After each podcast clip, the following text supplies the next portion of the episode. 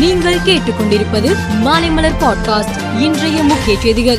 கிண்டியில் உள்ள கவர்னர் மாளிகையில் நீட் தேர்வில் அதிக மதிப்பெண் பெற்ற நூறு மாணவ மாணவிகளை சந்தித்து கலந்துரையாடும் நிகழ்ச்சியில் கவர்னரிடம் நேருக்கு நேர் கேள்வி எழுப்பிய பெற்றோரால் சலசலப்பு ஏற்பட்டது. நீட் தேர்வில் அதிக மதிப்பெண் பெற்ற நூறு மாணவ மாணவிகள் மற்றும் அவரது பெற்றோர்கள் கலந்து கொண்ட நிகழ்ச்சியில் பேசிய கவர்னர் நீட் விளக்கு மசோதாவில் எந்த காலத்திலும் கையெழுத்து போட மாட்டேன் என்று தெரிவித்தார். நாங்குநேரியில் பள்ளி மாணவன் மற்றும் அவன் குடும்பத்தினர் சக மாணவர்களால் மிக கொடூரமான முறையில் தாக்கப்பட்ட சம்பவம் தொடர்பான விசாரணை நடத்த ஓய்வு பெற்ற நீதிபதி சந்துரு தலைமையில் ஒரு நபர் குழு அமைக்கப்பட்டு இருக்கிறது.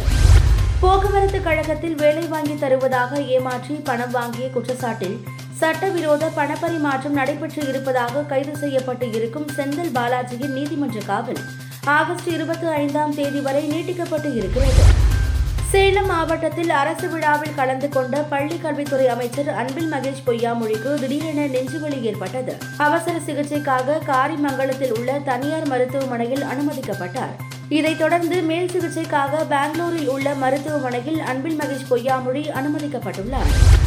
காவிரி நீர் பிரச்சினை விஸ்வரூபம் எடுத்து உள்ள நிலையில் கேரளா குடகு மாவட்டத்தில் மிக குறைந்த அளவே மழை பெய்து உள்ளது.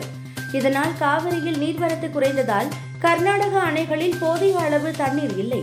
இதன் காரணமாக காவிரியில் தமிழகத்திற்கு கூடுதலாக தண்ணீர் திறக்க முடியவில்லை என்று கர்நாடக முதல் மந்திரி சித்தராமையா தெரிவித்துள்ளார்.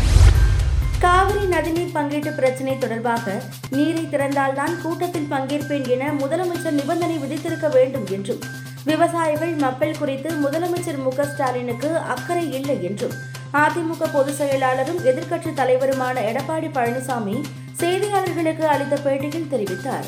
மேலும் செய்திகளுக்கு மாலை மலர் பாட்காஸ்டை பாருங்கள்.